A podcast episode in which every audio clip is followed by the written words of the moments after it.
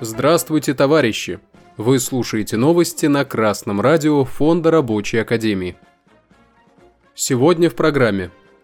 Вахтовики Оренбурга уезжают домой без зарплаты.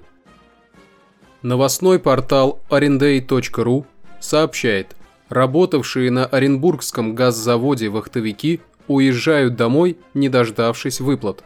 На прошлой неделе они приостановили работу из-за невыплаты зарплаты – Рабочие рассказали журналистам, что не видят смысла сидеть в гостинице и терять время.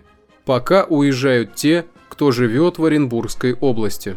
Один из рабочих рассказал, смысл какой сидеть. Я собрал вещи, сел в машину и уехал.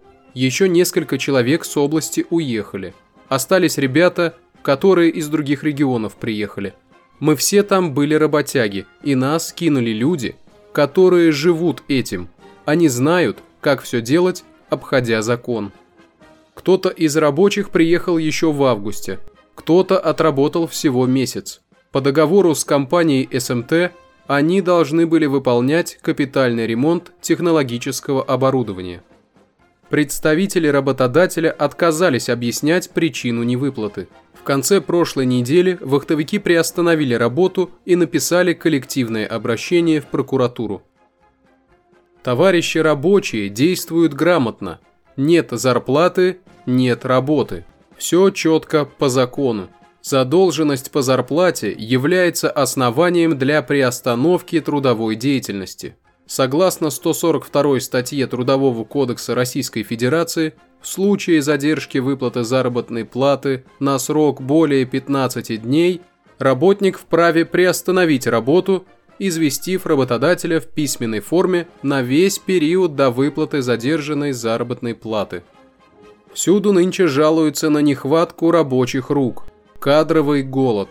Одновременно с этим происходят вот такие ситуации, когда работодатель просто не хочет платить, оставляя семьи рабочих без дохода. Нужно ли бороться с произволом работодателя? Безусловно. Происходящее на рабочих местах случается только из-за того, что вы это позволяете. Хотите узнать, как грамотно бороться за свои интересы? Обращайтесь в Фонд Рабочей Академии и Рабочую партию России. Новости читал Сергей Воробьев с коммунистическим приветом из города Пензы.